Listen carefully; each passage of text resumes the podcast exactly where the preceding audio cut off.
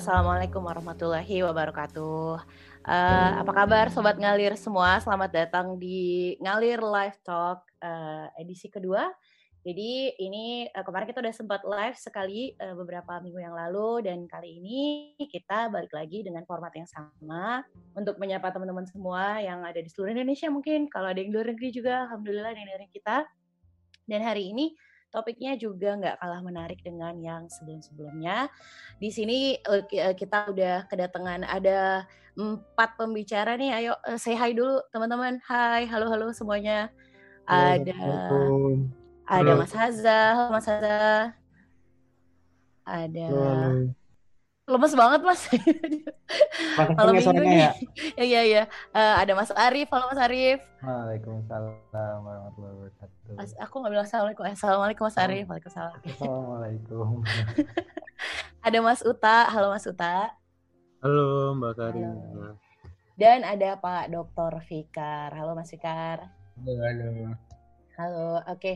jadi hari ini kita masih ngomongin topik yang gak jauh beda sama topik yang udah kita bahas uh, di live talk kita sebelumnya yaitu soal gender. Tapi kalau yang kemarin itu ibu-ibu yang ngobrol, kali ini giliran bapak-bapak karena uh, menarik buat ngebahas uh, soal gender tapi dari sisi laki-laki nih. Nah, karena isu gender nggak hanya eksklusif punya perempuan.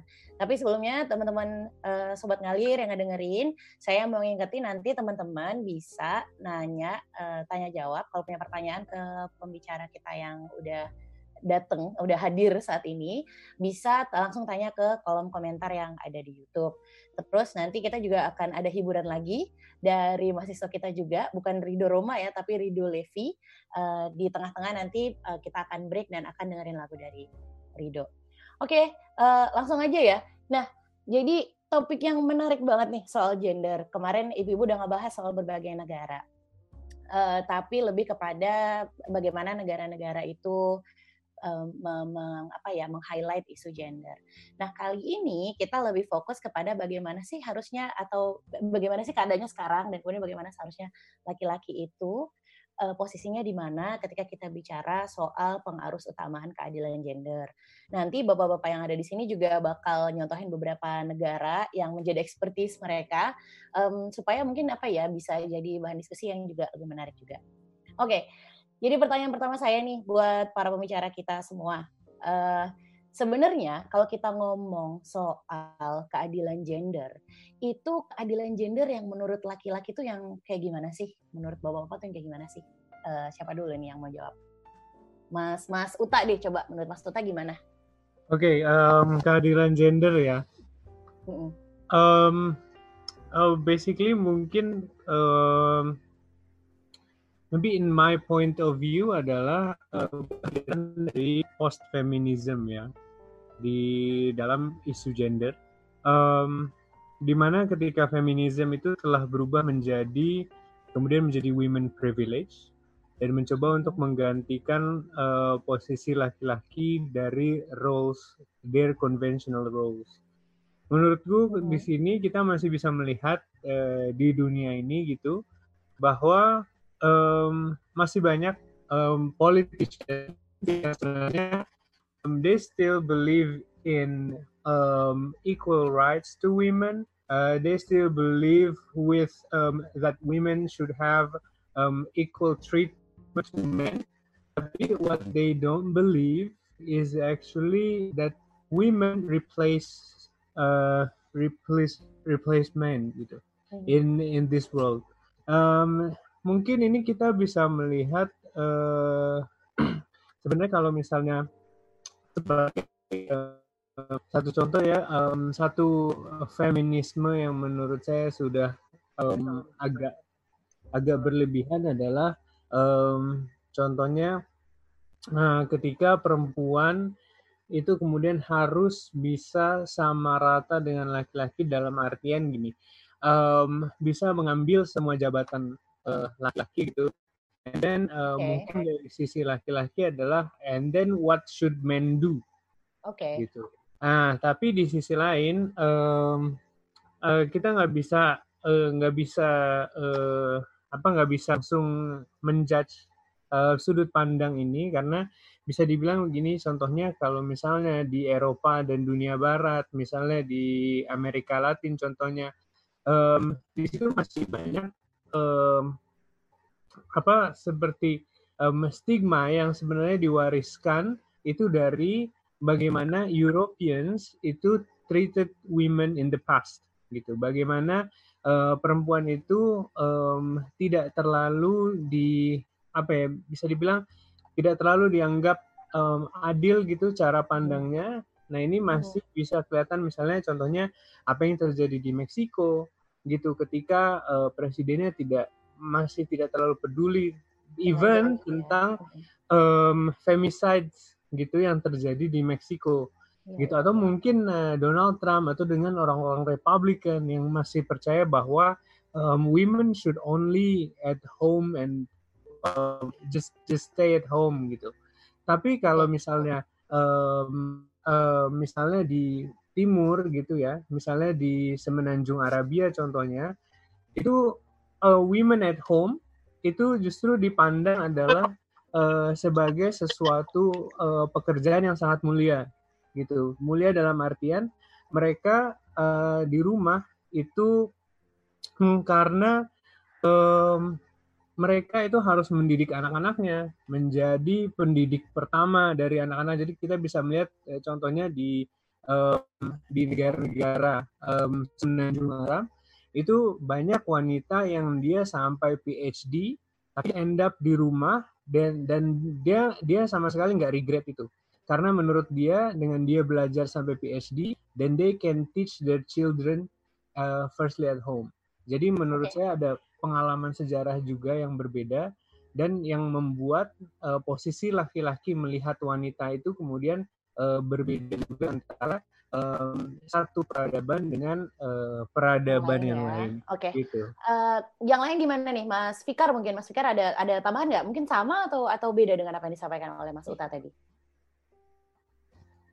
Uh, kalau aku sih nggak jauh beda ya. Hmm bahwa definisi kesetaraan gender itu I think everyone believes that there should be an equality mm-hmm. but uh, different countries different cultures have their own perspectives mm-hmm. jadi kalau saya mau menambahkan sedikit uh, kalau kita melihat contoh di negara-negara Teluk atau Semenanjung Arab memang seperti itu. Bagaimana mereka merasa bahwa kalau wanita itu bekerja uh, sama seperti laki-laki misalnya, itu oh. dianggap malah itu uh, tidak respect towards women.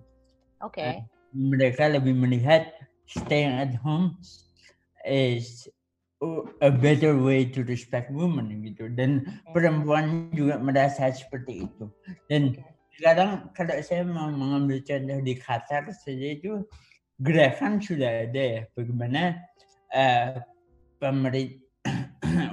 pemerintah mulai menekankan uh, posisi perempuan di posisi strategis sekarang banyak sekali menteri-menteri di sana yang yang apa namanya yang menempati yang ditempati oleh wanita-wanita. Oh, gitu. oh. Jadi menurut saya ini uh, a progression ya, progress. Tapi pada waktu yang sama uh, mereka masih merasa bahwa uh, wanita ini belum bisa uh, ditempatkan di posisi-posisi yang sama persis dengan laki-laki karena beberapa posisi yang ditempati oleh laki-laki menurut mereka itu tidak begitu respectful to women. So, ah, okay, okay. Ya, ya jadi ada definisi yang berbeda. Gitu. Hmm.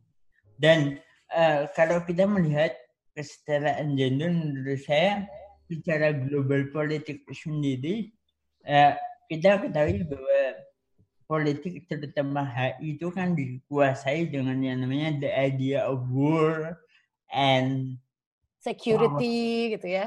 War and power gitu. Military gitu ya. Power gitu. Mm-hmm. sebenarnya yang selalu didiskusikan power itu kan selalu either between Eastern and the West.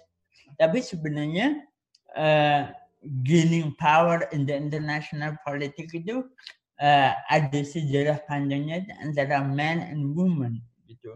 Okay. Uh, the story apa ya cerita tentang gaining power at the international level itu kadang lebih banyak didominasi oleh laki-laki dan wanita ini belum either memang belum banyak diceritakan atau memang ya posisinya apa namanya wanita belum berperan banyak karena tidak diberi jalan.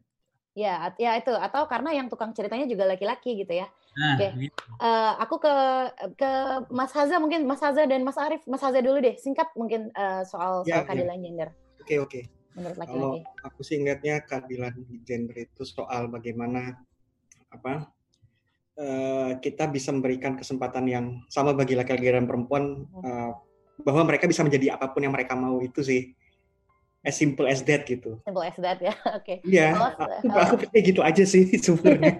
aku nggak mau iya, iya. berteori terlalu banyak di sini. Kalau Mas Arif gimana Mas Arif? Oh, Mas Arif masih mute Mas. Halo. Ya, ya, silakan. Okay. Gimana, Kang Mas Arif? Uh, kalau menurutku sebenarnya sangat mirip dengan teman-teman yang tadi, yaitu bahwa uh, ada kesetaraan, ada kesempatan yang sama. Tapi di sini aku lebih melihat ke ada sesuatu di luar sana yang bisa diakses oleh both cowok dan cewek, tapi kemudian cewek sangat underprivileged dan yang harus dilakukan oleh uh, bahkan cowok dan cewek itu sendiri pada dasarnya adalah dirinya dan mengangkat keduanya agar mempunyai kesempatan yang sama dalam mengakses hal yang di luar sana itu. Ya, ya, ya. Oke. Okay. Ya, Oke. Okay. Nah, tadi uh, basically sebenarnya sama ya bahwa apa hmm. namanya ada ada ada kesetar apa namanya ada ketimbangan gitu ya. Dan dan di berbagai culture juga beda-beda. Nah, sekarang kalau menurut Bapak-bapak ini sebenarnya apa sih masalah utama yang yang paling paling penting gitu. Boleh deh tadi misalnya nyontoin ke negara-negara yang yang tadi Bapak-bapak sempat sebutin juga um, terkait ketimbangan peran antara laki-laki dan perempuan sekarang. Apa sih masalah yang kira-kira paling urgent atau paling utama? Mungkin dari Mas uh, Mas uh, Mas Haza deh, Mas Haza. Aku aku deh, aku masuk ya. Ya, boleh. Pertama boleh. soal ini sih uh, budaya yang emang udah ngakar gitu. Misalnya nih aku ngomong soal Turki ya. hmm Jadi di Turki itu kan seperti biasa anak-anak SD itu belajar peribahasa ya. Dari mulai pendidikan dulu. Nah, peribahasa peribahasa di Turki itu kebanyakan punya nuansa untuk memojokkan perempuan gitu. Misalnya gini, ada peribahasa apa bahasa Turkinya Elinin Hamurila etek esine karisma. Artinya apa? Cewek itu kan biasanya punya kerjaan kalau di Turki itu buat roti ya, jadi tangannya tuh penuh tepung. Nah, orang-orang dengan tangan tangan yang penuh tepung itu nggak boleh nggak boleh ikut-ikutan kerjaan cowok, misalnya uh, memperbaiki mesin atau berurusan di politik itu nggak boleh gitu. Itu salah satu contoh betapa kemudian uh, budaya yang kemudian diajarkan melalui sistem pendidikan itu melanggengkan ini apa uh, apa satu cara pikir yang selalu menganggap bahwa perempuan terus di rumah, perempuan itu harus di dapur, perempuan harus di kasur gitu. Cara Jadi, pikir patriarki ya. Betul sekali ya itu Mbak yang yang yang yang yang ingin aku tunjukkan dari eh, konteks Turki gitu. Uh, selain itu juga soal kekerasan sih sebenarnya. Nah budaya ini ketika kemudian transfer ke pendidikan itu kan membuat orang-orang akan apa ya lebih mudah untuk menganggap bahwa ah cuma cewek doang gitu. Ah dia cewek nggak nggak bisa ngapa-ngapain. Nah itu yang kemudian akan melanggengkan kekerasan menurutku di sini ya kan? Hmm, dan hmm. salah satu case yang serius di Turki itu adalah kekerasan terhadap wanita. Entah itu terjadi dalam konteks uh, rumah tangga atau dalam konteks uh, hubungan antar teman. Jadi sangat hmm. banyak sekali kasus-kasus sehingga kemudian sekarang Turki itu uh, rankingnya 130 dalam apa peringkat kesetaraan gender ya, ya, di seluruh dunia. Di seluruh dari dunia ya Iya, jadi agak agak ekstrim memang contoh di Turki itu ya, luar okay. biasa. Menarik. Um, gimana dengan dengan yang lain, um, Mas Uta mungkin ketimbangan okay. perannya, oh, ya, masalah utamanya apa? Oke, okay, um, saya mungkin akan bahas saya ambil dari Israel ya. Kayak kita bagian ya, Timur. Tengah nih kayaknya. Hmm. Nah, um, kalau di Israel itu sebenarnya secara hukum dan law itu udah sangat mendepankan kesetaraan gender. Bahkan sebenarnya bahkan kita uh, bisa lihat dulu pernah ada perdana menteri yang perempuan. Hmm. Tapi um, kemudian kita melihat yang menjadi permasalahan adalah ketika um, apa yang ada di ruang publik tadi yang ruang privat itu uh, mau dia dari Yahudi, mau dia dari Kristen, mau dia dari Muslim, dia masih gitu. Jadi um, let me give a, an example gitu, example perceraian. Jadi perceraian menurut uh, uh, Yahudi, Islam ataupun Kristen itu kan semuanya adalah um, ada di tangan suami kan. Nah, hmm. Di sini kita bisa melihat uh, jadi ketika ada KDRT gitu, misalnya di dalam keluarga Yahudi yang ortodoks contohnya, um, ya dia tidak bisa cerai si perempuannya kalau laki-lakinya nggak mau menceraikan. So it's okay. uh, the problem. Jadi the problem kemudian yang namanya setara itu kemudian tidak ada ketika masuk ke ruang privat. Nah, that's another problem sih. Okay. Kalau Mas, uh, oke okay, tadi kita udah dengar dari Turki, dari Israel. Nah coba kita ke benua yang lain, Afrika nih, Mas Arif nih. Tadi uh, Rwanda ya, Mas Arif. Kalau di Rwanda iya, gimana, Mas? Jadi uh, menurut saya nih, apa sih sebenarnya yang perlu diangkat biar lebih setara nih gendernya adalah cowok. Jadi saya menekankan kenapa bahwa banyak banget masyarakat dunia ini yang patriarki termasuk salah satunya adalah uh, di Rwanda yang membutuhkan kesadaran bahwa peran perempuan dalam banyak aspek kehidupan itu sebenarnya penting banget. Tapi yang kemudian dilakukan oleh Presiden Kagame ketika uh, pada tahun 2003 itu membuat suatu kebijakan yang namanya, namanya National Gender ubah eh, sebenarnya salah satu sebabnya adalah karena situasi. Nah ini dua hal yang menurut saya sangat krusial yaitu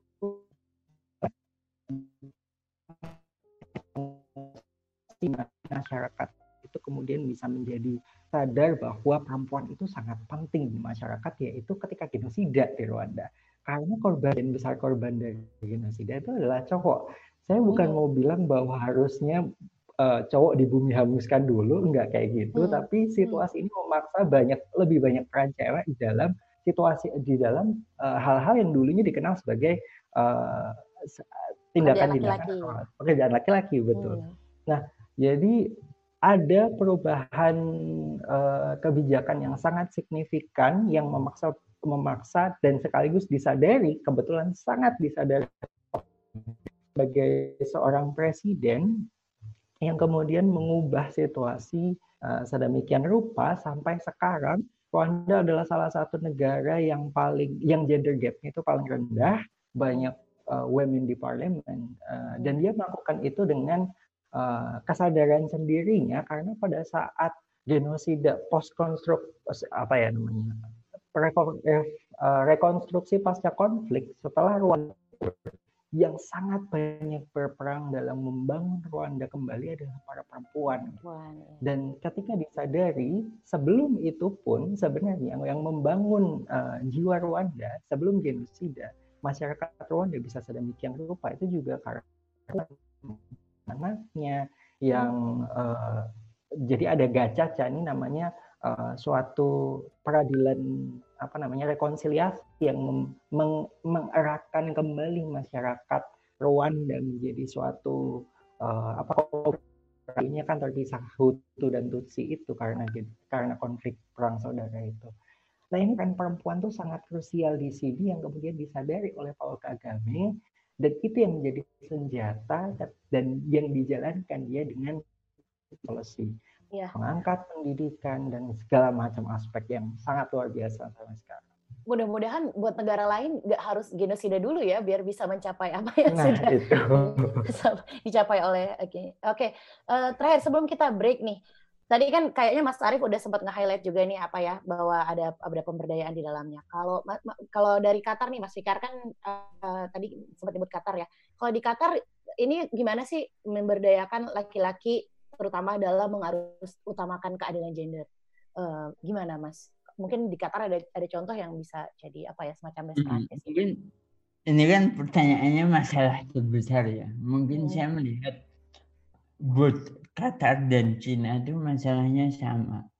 Saya melihat bahwa kesetaraan gender ini belum di belum diniatkan secara baik-baik. Tapi karena saya melihat Qatar dan Cina yang mana ini adalah negara yang otoriter, hmm. negara otoritarianisme kesetaraan gender ini belum istilahnya gimana ya, belum di digaungkan secara niatnya benar-benar gitu intinya. Hmm. Masih hmm. digunakan oleh mereka yang in power, which is men, untuk legitimasi their power. Jadi mereka mengadakan yang namanya feminist movement atau gerakan-gerakan yang mendukung mendukung uh, apa role wanita di public society, di public gitu ya. Tapi itu hanya digunakan untuk legitimation the power. Jadi niatnya nggak pure memang untuk kesetaraan gender ini menurut saya yang yang yang jadi masalah. Problemnya, oke. Okay. Ya, effort towards kesetaraan gender ini masih half-hearted, belum whole-hearted, belum sempurna begitu karena masih itu mereka cuma menggabungkan hanya untuk uh, serving their interest gitu. Pemerintah kayak gini karena their interest di Cina misalnya mereka heboh perempuan-perempuan tapi kalau kita melihat politburo misalnya itu isinya laki-laki semua. Oke, okay. ya ya ya ya. Oke, okay. um, terakhir sebelum kita break nih, um, dari mungkin perwakilan nih nggak nggak mesti semuanya. Bagaimana kemudian laki-laki ini bisa diberdayakan dalam mengarus utamakan keadilan gender? Boleh secara general atau uh, mungkin pakai contoh di negara-negara yang disebutin tadi? Monggo. Siapa yang mau uh, ngomong atau aku ini aja deh, Mas Mas Haza mungkin? Uh, kalau di Turki ya, kalau kita ngomong hmm. soal di Turki, gimana sih kemudian laki-laki itu bisa di empower gitu ya. Ya itu terutama lewat peran-peran ini sih ulama karena orang Turki kan sangat percaya sama Islam hmm. gitu kan. Jadi hmm. so ulama tuh punya peran besar untuk kemudian mendorong apa uh, supaya seenggaknya mereka tidak melakukan violence to women gitu. Ya, yeah, the, the very least ya. The, at the very least they didn't they didn't do them, they didn't do the violence yeah, women yeah, karena itu salah satu kasus yang perlu diselesaikan di Turki ya. Hmm. Itu satu ya yang kedua terus emang sudah mulai banyak LSM LSM di Turki. Meskipun kemudian LSM LSM ini nggak nggak akan mudah relate dengan dengan orang-orang Turki yang kebanyakan religius gitu. Karena mostly orang-orang LSM ini kan sekuler dan agak-agak sedikit berjarak dengan orang-orang Turki secara umum.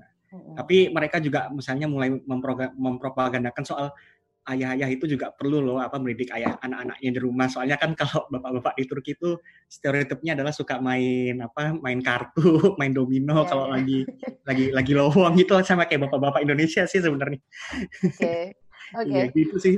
Uh, kalau oke, okay menarik juga ya. Jadi jadi mulai mengambil peran domestik juga gitu ya. Iya begitu, bener banget. Uh, apa? Karena anaknya kan anak bareng gitu ya. Bukan bener anak, bareng ya. Soalnya bapak-bapak Turki itu suka rada, ah udahlah itu urusan ibunya sendiri sana. Iya. Kalau di Israel gimana Mas Uta? Oke, okay, sebenarnya kalau di Israel tadi seperti yang saya bilang, sebenarnya kalau dari segi kenegaraan nih dan di um, sektor-sektor publik, um, sebenarnya everything almost everything is treated equally between uh, men and women. Hmm. Mau gaji ke, mau kesempatan kerja dan segala macam. Tetapi kemudian ketika masuk ke private sector dan religious sector, tadi sama seperti Mas Haza gitu ya, mungkin it, it's quite a solution gitu ketika um, justru from the religious leaders gitu um, daripada LSM gitu. Karena kalau misalnya LSM baik lagi kalau misalnya di Israel di dalam hal ini itu terpisah antara uh, private sector dan public sector. Sementara LSM itu hanya bisa di um, apa di public sector. Sementara kalau misalnya di uh, private kalau misalnya uh, lebih kepada tadi pendekatannya kepada keagamaan dan bagaimana penginterpretasian terhadap um, perempuan contohnya Nah, itu mungkin akan uh, bisa men, uh, menjadi solusi yang uh, lebih gitu ya untuk yang di Israel. Cuma kalau di Israel permasalahannya lebih kepada Orthodox Jews sih yang masih ya stigmatize the women, stigmatize Oke, okay. uh, kita nggak kerasa udah hampir setengah jam ngobrol-ngobrol. Kita break dulu dan nanti abis break akan ada pembicara kejutan. Uh, nanti kita lihat aja. Jadi teman-teman jangan ke mana-mana. Kita eh, break dulu. Kita dengerin lagu dari uh, teman kita mahasiswa HIUI Rido Levi yang judulnya Cerita Baru.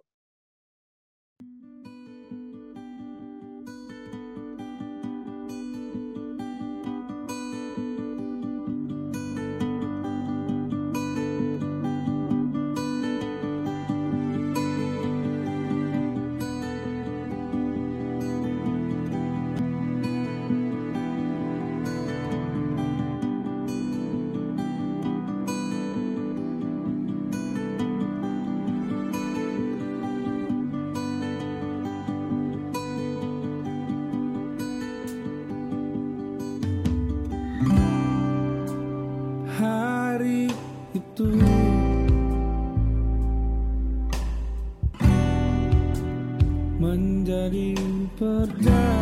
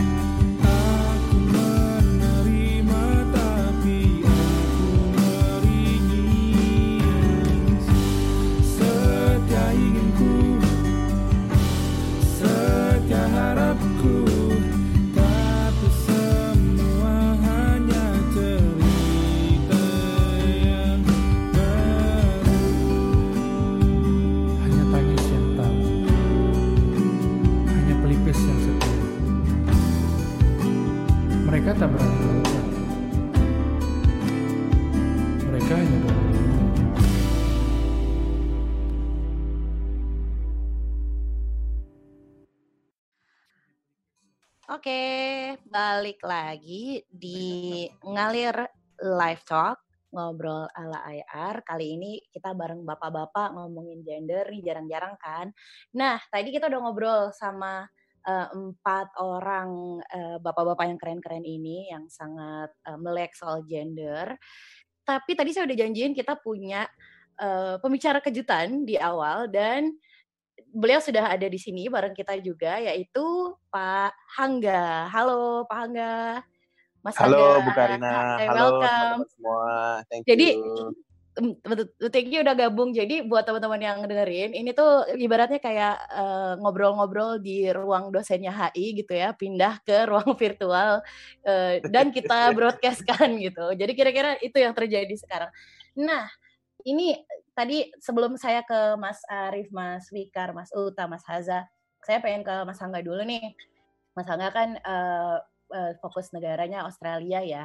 Mungkin bisa nggak sih ceritain uh, ada nggak sih breakthrough atau apa sih breakthrough yang dilakukan di uh, Australia dan nanti buat ke bapak-bapak yang lain juga mungkin bisa share di negaranya masing-masing yang itu diinisiasi oleh laki-laki atau di, dilakukan oleh kelompok laki-laki yang feminis yang dominan dan sangat vokal gitu karena selama ini kan kalau di negara-negara lain itu kan kita lihatnya ibu-ibu atau perempuan-perempuan nih yang menyuarakan kalau di Australia gimana Mas Angga? Uh, ya memang menarik ya. Uh, pertama saya ingin memulai bahwa uh, sejarah selalu ditulis oleh pemenang dan uh, siapa yang dominan akan menuliskan cerita sesuai dengan versinya. Uh, Australia adalah negara yang tidak cukup sukses menurut saya uh, me, apa wujudkan kesetaraan gender dan ini berakibat uh, ratusan tahun negara itu uh, tidak cukup bagus ya uh, dalam mengelola uh, kebijakan. Karena banyak sekali kebijakan yang cukup maskulin ya. Di antaranya uh, stolen generation dan seterusnya. Bagaimana generasi-generasi uh, apa namanya uh, non uh, apa kulit putih dan seterusnya itu harus dihilangkan. Itu hmm. dalam pendapat saya uh, ketidaksetaraan di dalam gender akan berpengaruh terhadap pemikiran tentang kesetaraan rasial dan seterusnya. Uh-huh. Dan baru pada tahun 2007 uh, ketika Perdana Menteri Kevin Rudd itu seorang laki-laki usianya waktu itu kalau saya nggak keliru 51 tahun ya uh, terpilih uh, dia Uh, kemudian pertama langsung melakukan permohonan maaf uh, tentang apa yang sudah dilakukan oleh pemerintah Australia uh, kepada suku aborigin. Dan yang lebih penting lagi uh, tanpa banyak kata Kevin Rudd ini juga mengangkat uh, minister atau uh, anggota parlemen dari uh, yang perempuan itu sebagai menteri uh, dalam banyak bidang uh, bahkan sebagai uh, wakil perdana menteri pertama di di Australia dalam sejarah Australia. Uh, dan uh, ini berlangsung sampai uh, tahun 2013 ya uh, ketika dia juga digulingkan oleh uh, wakil perdana menterinya sendiri. Uh, tetapi akhirnya ketika dia kembali, ketika dia kembali menjadi perdana menteri untuk waktu tiga atau empat bulan, uh, tidak ada uh, apa dendam atau apa pun karena yang dia angkat uh, kalau saya tidak keliru mendata adalah dua pertiganya hampir perempuan gitu oh, okay, sebagai okay. menteri. Jadi ini uh, breakthrough yang dilakukan Australia. Saya lihat uh, uh, Australia belajar uh, apa namanya dari uh, kesalahan uh, para pendahulunya di masa lalu. Oke, okay. menarik ya. Jadi kalau pemimpinnya, ibaratnya kita mau ngelihat gimana sih gitu ya kita lihat dari apa yang bisa dicontohin pemimpinnya dulu ya. Jadi betul, dalam kasus betul. Australia, walaupun pemimpinnya laki-laki, dia punya awareness terhadap itu. Kalau Betul. Eh, yang lain gimana? Eh, ada nggak di negara kayak misalnya mungkin mungkin di Turki atau di Qatar atau di Israel atau Rwanda? Tadi Rwanda keren juga ya. Tadi Kagame udah sempat dibahas juga ya sama Mas Arief. Kalau di Qatar gimana Mas Fikar? Uh, kalau dari pemerintahnya sendiri, sekarang sudah ada beberapa breakthrough ya. Salah satunya adalah pemberian beasiswa, kemudian uh, membuka kalau di sana pendidikan belum co-educational, jadi laki-laki masih Bisa, satu ya? kampus sendiri, perempuan hmm. masih satu kampus sendiri. Tapi uh, menurut saya hasilnya sudah cukup signifikan karena sekarang jumlah uh, mahasiswa di kampus wanita itu lebih banyak daripada di kampus laki-laki begitu. Oke, okay, oke, okay. ya ya ya. Jadi lebih hmm. banyak apa perempuan yang Betul. kuliah daripada laki-laki ya berarti ya. Diberi beasiswa juga lebih banyak wanita daripada laki-laki yang diberi hmm. beasiswa ke luar negeri begitu. Hmm. Uh, menurut saya mungkin menambahi bagaimana uh, kita sebagai laki-laki seharusnya itu yang paling penting adalah edukasi. Hmm. tadi saya bilang kalau di Qatar ada kampus wanita dan kampus laki-laki. Sekarang di kampus laki-laki sejak saya kuliah dulu mata kuliah terkait gender, terkait women's right atau hak hmm. asasi wanita itu sudah diajarkan di kampus laki-laki yeah. oleh wanita. Oke, oke. Okay, Tidak boleh tatap muka secara langsung tapi melalui uh, online gitu ya, hmm. melalui media gitu tetapi itu sudah diajarkan. I think it's a good thing, you know, for women, for men to learn about this kind of stuff because selama ini uh, laki-laki selalu merasa oh this is a woman's thing, padahal bukan. Seharusnya both genders have the same role gitu. It's everyone's uh, business ya, basically. Right, right. Oke. Okay. Kalau Turki ada nggak breakthrough, Mas Haza? Breakthrough. Uh, mungkin yang perlu saya mention adalah uh, di pemilu kemarin tahun 2019 pilkada dan juga pemilu legislatif hmm. itu banyak banget loh apa anggota-anggota perempuan muda yang terpilih jadi anggota legislatif.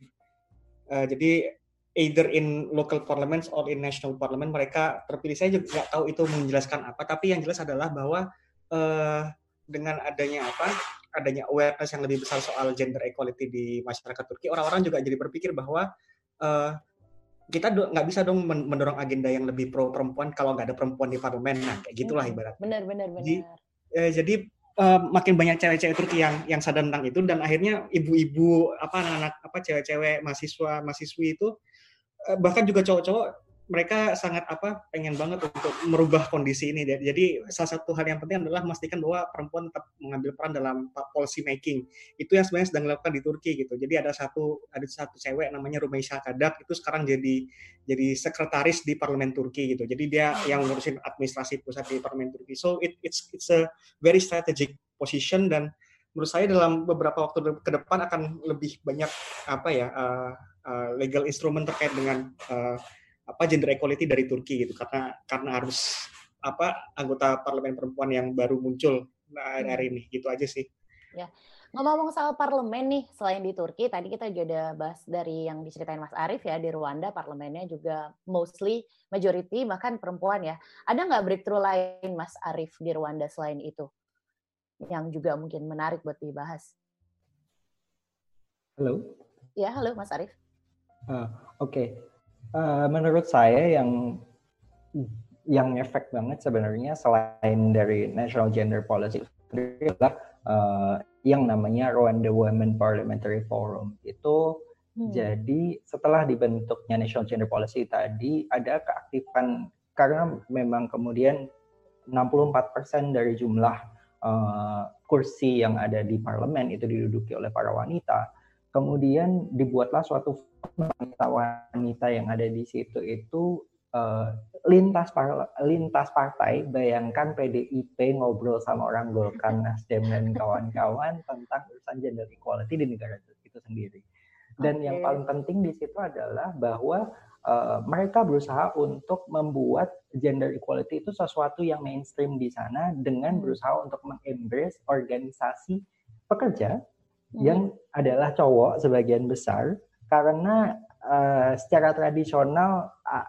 stratifikasi itu atau ada ada perbedaan antara cowok dan uh, antara suami dan istri gitu di mana suami itu punya apa ya kuasa yang mutlak di dalam sebuah keluarga dan ini ini yang sedang berusaha oleh diubah oleh uh, dari forum itu tadi Uh, itu jadi suatu titik yang kemudian uh, do, ada domino efek kebijakan-kebijakan yang dikeluarkan oleh Kagame di perempuan ini uh, dan ternyata uh, jadi apa ya berkembang sampai 15 tahun 20 tahun kemudian jadi seperti sekarang gitu.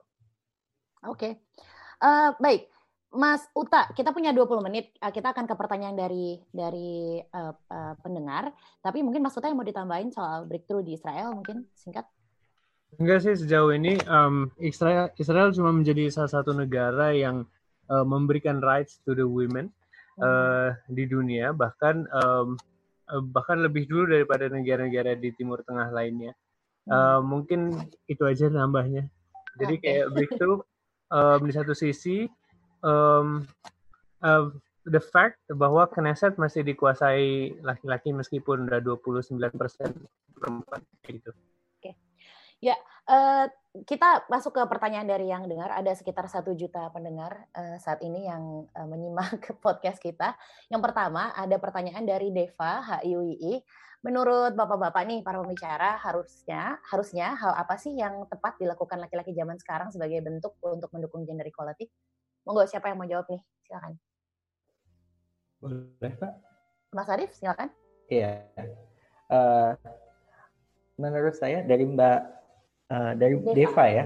Hmm. Nah, tadi terkait dengan bagaimana kemudian peran cowok itu kalau menurut saya di mana-mana itu cowok pada umumnya faktanya nih yang nggak usah kita eh, nggak uh, usah naif sok bahwa ditempatkan di posisi uh, di pos-pos yang penting, cowok itu banyak berada di posisi-posisi yang penting dan patrilineal, hmm. patrilineal patriarki itu masih sangat berlaku.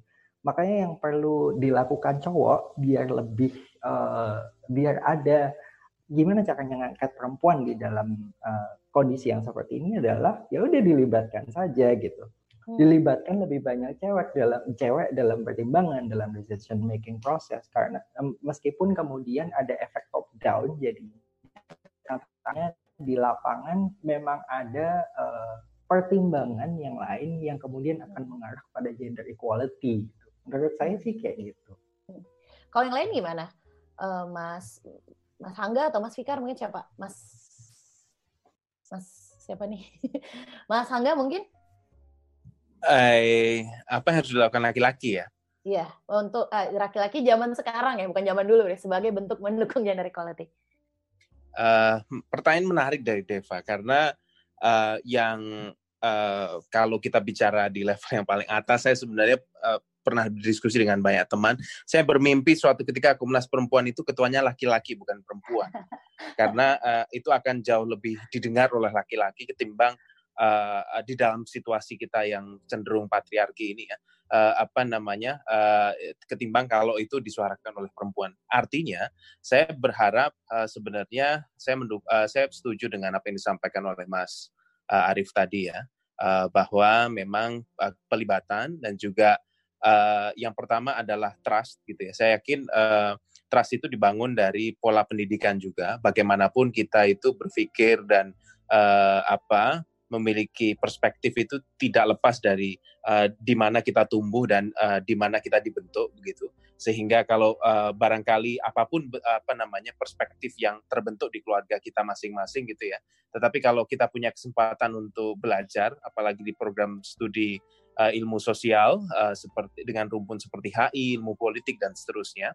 Saya pikir ini adalah kesempatan yang sangat baik untuk kita belajar uh, tentang uh, apa makna dari kesetaraan gender dan uh, uh, fakta bahwa uh, dunia ini uh, banyak didominasi uh, dengan perspektif laki-laki adalah sesuatu yang kemudian patut untuk kita uh, apa refleksikan, renungkan uh, saya juga bukan dalam tanda kutip pendukung bahwa semuanya harus perempuan, tetapi yang saya hmm. lihat uh, saya tidak ingin uh, kita terjebak pada patriarki ataupun feminisme begitu ya, tetapi kata kuncinya kesetaraan gender dan hmm. membaca banyak buku, mendengarkan banyak paparan tentang uh, konsep uh, apa uh, kesetaraan gender ini, belajar dari banyak negara. Saya pikir salah satu pintu masuk yang bisa dilakukan laki-laki uh, uh, untuk uh, apa namanya belajar tentang kesetaraan gender plus uh, yang paling kecil paling hilir dilakukan uh, apa yang kita lakukan di rumah itu juga bisa menjadi salah satu uh, apa namanya uh,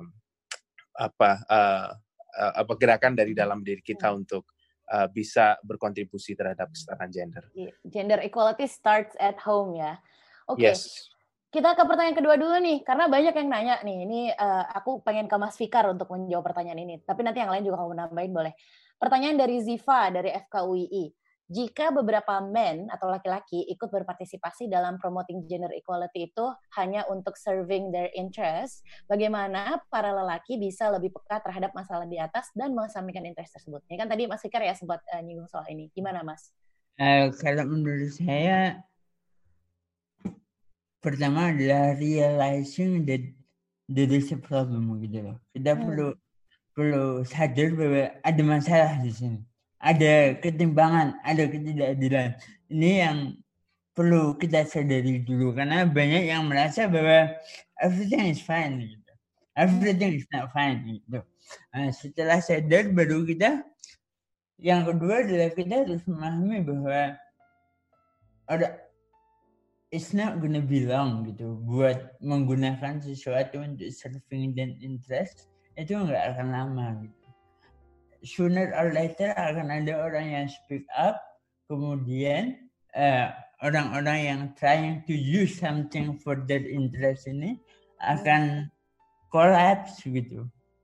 Kalau kita lihat misalnya uh, mungkin contohnya nggak dari nggak dari isu gender ya misalnya di Timur Tengah sendiri bagaimana mereka menggunakan sesuatu untuk mempertahankan power mereka sebelum hmm. ada spring misalnya di negara-negara Mesir Tunisia nggak lama akhirnya orang mulai speak up dan akhirnya mereka jatuh gitu.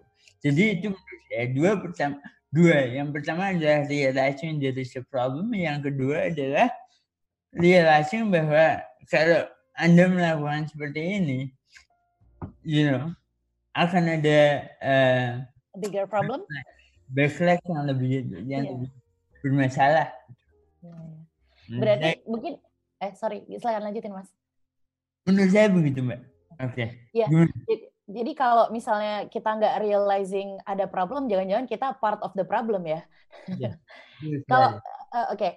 Eh, kita ke pertanyaan selanjutnya ya, karena lumayan banyak nih pertanyaannya. Dari yang ketiga ada pertanyaan dari Akbar dari Ilmu Komunikasi UII. Ada dua nih pertanyaannya. Yang pertama, saya mau bertanya pendapat para pembicara terkait terpenuhinya hak perempuan di tempat kerja atau institusi saat ini. Dan yang kedua, Indonesia merupakan negara dengan jumlah suku atau adat yang beragam. Bagaimana pada akhirnya kita harus menyikapi hukum adat yang tidak ramah terhadap perempuan? Oke, yang pertama soal terpenuhi hak perempuan di tempat kerja atau institusi ya. Mungkin mungkin Mas Haza deh, menurut Mas Haza gimana uh, pendapat Mas Haza soal hak perempuan okay, di tempat kerja? Kalau soal ini ya, perempuan bekerja kan sekarang emang lebih banyak gitu.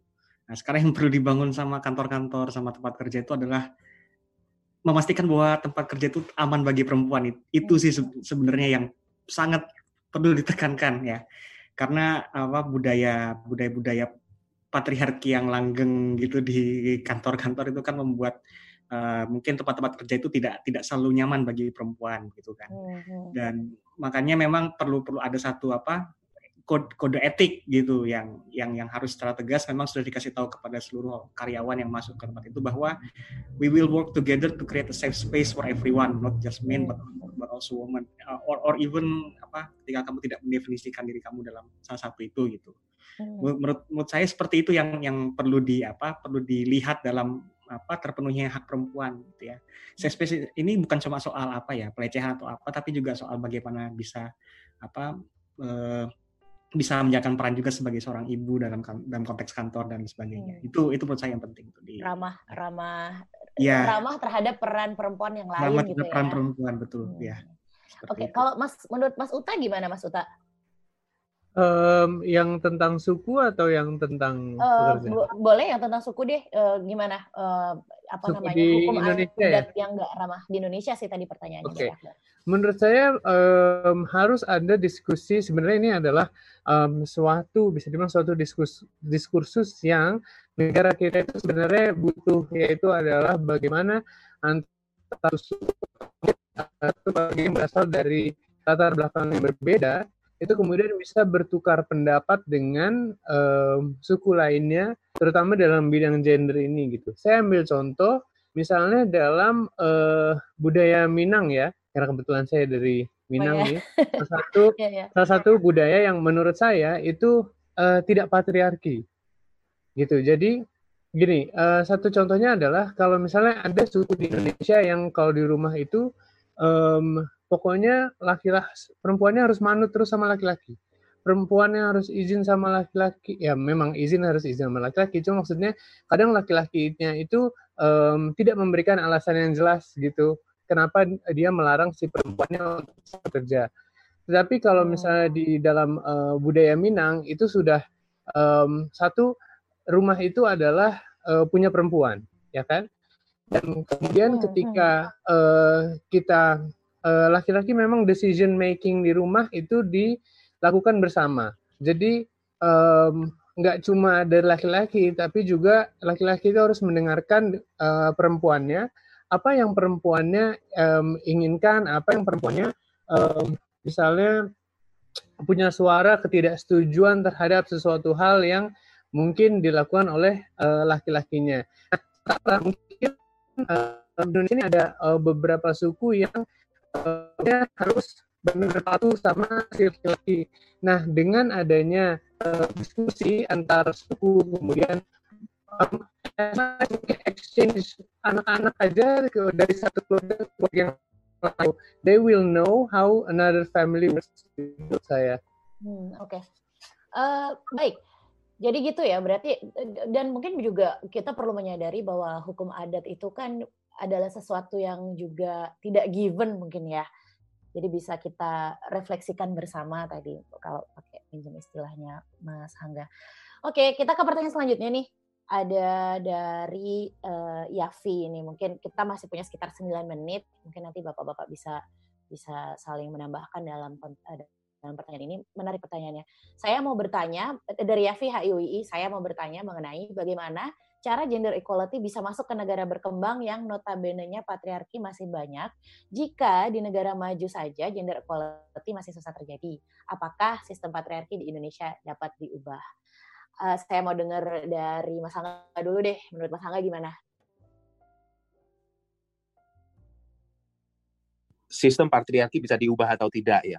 Um, saya termasuk uh, yang punya mazhab optimis lah uh, ini tidak cepat tapi mungkin tidak dalam generasi kita, Bu Karina dan bapak-bapak ya, tapi mungkin dalam generasi setelah kita, generasi penerus ya. Kalau dengan catatan kita memberikan edukasi yang uh, merata ya, yang tidak hitam putih, karena tantangan kita sebenarnya bukan masalah uh, apa namanya, uh, masalah uh, patriarki atau uh, tidak gitu ya, berpihak pada perempuan atau tidak, tetapi uh, uh, berpikir secara dikotomi di Indonesia ini ataupun di negara berkembang itu uh, dalam sependek pengamatan saya itu salah satu tantangan yang uh, cukup berat gitu ya uh, hitam putih kalau tidak begitu kalau tidak benar pasti salah dan seterusnya.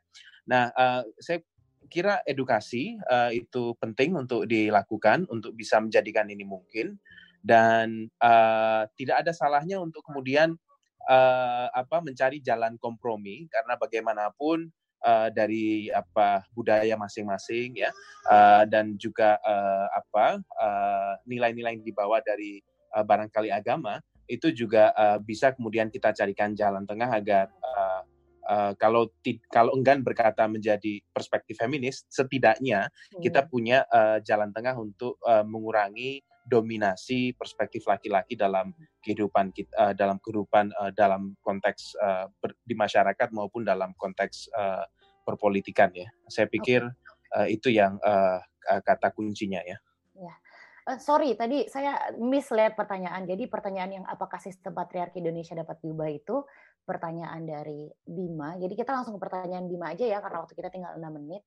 Uh, jadi pertanyaan Bima tadi yang tadi di atas pertanyaan Yafi nih Nah, terus ada pertanyaan dari Bima, sudah dijawab sangat tadi pertanyaan Yafi. Dari Bima, izin bertanya bagaimana pendapat Bapak-Bapak terkait praktik budaya diskriminasi berbasis gender seperti perempuan baik-baik dan perempuan nakal yang masih common di Indonesia. Um, monggo. Mungkin Mas Arief? Iya, Mbak. Uh, jadi menurut saya ini sebenarnya perdebatan yang udah sangat panjang dan sangat lama karena ini melibatkan dua dua pendapat terkait hak asasi manusia yaitu cultural relativism dan universalism. Yang satu berpendapat bahwa uh, hak asasi manusia ke, itu sangat uh, relevan, sangat relatif di mana budaya itu juga menjadi salah satu dasar. Dan di sini saya pikir ini sesuatu yang sangat uh, secara budaya sangat relatif. Dan karena itu sesuatu yang relatif saya percaya bahwa itu kemudian bisa diubah gitu identitas apa ya gagasan mengenai perempuan yang mana yang baik-baik dan perempuan yang nakal itu merupakan hasil diskursus sekian lama proses hmm. yang panjang dan uh, saya melihat ada proses modernisasi di mana dulu Indonesia tidak melihat perempuan yang uh, berjilbab itu boleh bekerja di kantoran misalnya dan hmm. saya pikir kemudian itu juga bisa diubah sekarang itu. Saya melihat yang hal yang sama di mana gagasan tentang yang mana perempuan yang nakal menjadi sebuah judgement yang uh, sangat menghakimi dan sangat apa ya narrow minded itu sesuatu yang bisa diubah. Hmm. Oke, okay. kalau menurut Mas Haza gimana soal diskusi? Bentar, tadi pertanyaan gimana ya? Yang Bima, yang Bima, bagaimana ya, praktik budaya terkait praktik budaya diskriminasi berbasis gender ya, seperti perempuan baik-baik dan perempuan nakal? Ya itu apa pola berpikir apa sih binary yang yang yang apa ya yang mungkin orang-orang jalankan karena itu apa ya memudahkan apa sih memudahkan kita untuk melakukan apa sih spesifikasi gitu terhadap satu kelompok orang.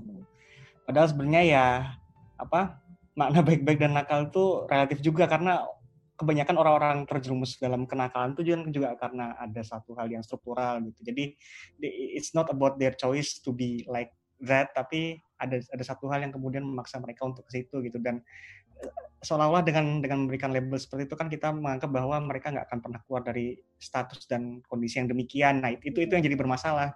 Ya, ya alhamdulillahnya sekarang kan kayak ada pesantren-pesantren yang khusus menargetkan komunitas itu. Nah ini kan sebenarnya merupakan satu bentuk apa sih apa eh, perubahan yang terjadi gitu supaya orang-orang nggak nggak lagi memandang bahwa uh, kategorisasi itu hal yang benar untuk dilakukan gitu bahwa pasti ada kesempatan bagi orang-orang yang yang yang memang secara tidak beruntung apa dijerumuskan struktur untuk ke sana bisa kembali lagi gitu. Itu sih menurutku. Oke. Oke, eh, nggak uh, kerasa kita tinggal punya tiga menit untuk uh, podcast kita kali ini. Nah, saya punya pertanyaan terakhir. Makasih banget buat yang udah nanya-nanya dan yang belum terjawab. Kita minta minta maaf karena waktu yang terbatas. Karena saya punya satu pertanyaan yang paling penting, terutama buat para pendengar kita, uh, sobat ngalir semua dan ini harus dijawab sama bapak-bapak semua sehingga masing-masing saya kasih waktu 30 detik, oke? Okay? Jadi, apa sih pesan bapak-bapak semua untuk para laki-laki yang mendengarkan mengenai keadilan gender? Jadi, apa pesan buat para laki-laki yang ini banyak nih yang laki-laki yang dengar. Mungkin uh, saya mulai dari Mas Fikar. 30 detik dari sekarang. Oke, okay, uh, eh, pertama educate yourself. Kemudian kita sebagai laki-laki jangan arogan gitu. Mungkin ini menjawab pertanyaan tadi juga tentang kesetaraan gender di hmm. pekerjaannya. Kita hmm. Realize bahwa we not better than anyone gitu. Bisa jadi perempuan tuh are more capable than us, lebih capable, lebih paham. Jadi ya stop being arrogant and realize that maybe they can do better job than us. Gitu okay.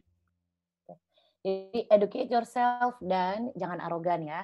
Kalau Mas Uta gimana Mas pesannya buat para laki-laki? Oke, okay, um, sebenarnya pesannya um, sederhana. Eh, yang pertama eh, dengarkan. Jadi dengarkan perempuan apa sebenarnya suara dari uh, pendapat yang dimiliki oleh perempuan. Kemudian yang kedua adalah educate ourselves, terutama tentang um, apa sebenarnya yang um, uh, bisa kita lakukan gitu dalam um, uh, isu uh, kesetaraan gender ini dan kemudian yang ketiga adalah bagaimana kemudian kita mengkasihkannya mungkin dari bentuk yang ter uh, jadi uh, mungkin dari keluarga dari pasangan dari um, apa pengambilan keputusan dalam level terkecil lah intinya. Jadi ya itu jadi tiga itu aja. Oke okay. Mas Arif Mas Arif pesan buat para laki-laki uh, iya Mbak. Begini uh, karena pada kenyataannya cowok itu banyak yang berada di posisi sebagai seorang pemimpin ketika kita ini terutama buat para cowok nih ketika kita berada di posisi pemimpin itu uh, jangan ragu untuk mengembrace lebih banyak perempuan menjadi bagian dari decision making circle-mu. Hargai mereka sebagai partner kerjamu yang bersama membuat kebijakan-kebijakan yang kamu buat. Hmm. Dan karena kamu melihat mereka sebagai orang-orang yang memang valuable, ketika mereka pada kenyataannya memiliki, memiliki value untuk menjadi pemimpinmu, jangan ragu untuk menjadikan mereka pemimpin. Sip. Begitu aja sih. Oke, Mas Haza, silakan Mas Haza. Oke, okay, ya. Uh, kalau aku sih lebih ke soal sadar privilege yang kita punya aja sih, gitu. Hmm. karena eh, kadang-kadang apa banyak cowok tuh nggak nggak sadar sama privilege yang kita punya gitu sehingga uh, kita sering kali melakukan hal-hal yang yang yang kita anggap itu baik tapi sebenarnya nggak baik bagi orang gitu sih. Kalau aku sih lebih lebih ke bagaimana kita sadar dengan privilege lalu bagaimana apa yang kita bisa lakukan agar orang lain yang tidak punya privilege itu bisa apa ya bisa terdorong untuk jadi lebih baik juga gitu. Yep. Last but not least, Mas Angga, silakan Mas Angga, pesan buat para laki-laki di luar sana. Terima kasih. Uh, saya mengambil perspektif yang agak berbeda. Saya mengajak kepada kita semua laki-laki untuk tidak menggunakan agama sebagai tameng dan komoditas untuk mendiskriminasikan perempuan. Agama kita, kebetulan Islam, itu adalah agama yang menjamin kesetaraan laki-laki dan perempuan, mengakui bahwa laki-laki dan perempuan itu berbeda secara biologis, tetapi uh, segalanya dijamin uh, setara bahkan istri juga bisa uh, dalam konteks percayaan istri memiliki hak untuk uh, mentalak suami sependek pemahaman saya dalam syarat tertentu. Jadi mari kita sama sama-sama belajar, kita jadikan uh, apa namanya agama ini justru pendukung untuk kesetaraan gender. Terima kasih. Terima kasih. Oke, akhirnya itu uh, ini adalah akhir kita, akhir podcast kita untuk malam ini. Terima kasih banget untuk yang sudah mendengarkan. Terima kasih buat Mas Taza, Mas Angga, Mas Arif, Mas Uta, Mas uh, Fikar. Dan uh, sebelum kita akhiri, saya pengen ingetin para pendengar semua, sobat ngalir semua, bahwa kita akan ada diskusi live talk lagi, ngalir live talk. Dan tema selanjutnya adalah tentang rasisme siapa pembicaranya, siapa hostnya kita lihat nanti. Jadi um, tungguin dan uh, ini terus ya, apa cari tahu terus infonya. Terima kasih sekali lagi buat bapak-bapak semua. Saya akhiri uh, dan terima kasih buat sobat ngalir. Mudah-mudahan malam minggunya bermanfaat karena dengerin ngalir malam ini. Um, mohon maaf kalau ada kesalahan. Uh, saya akhiri. Wassalamualaikum warahmatullahi wabarakatuh. Waalaikumsalam. Terima kasih.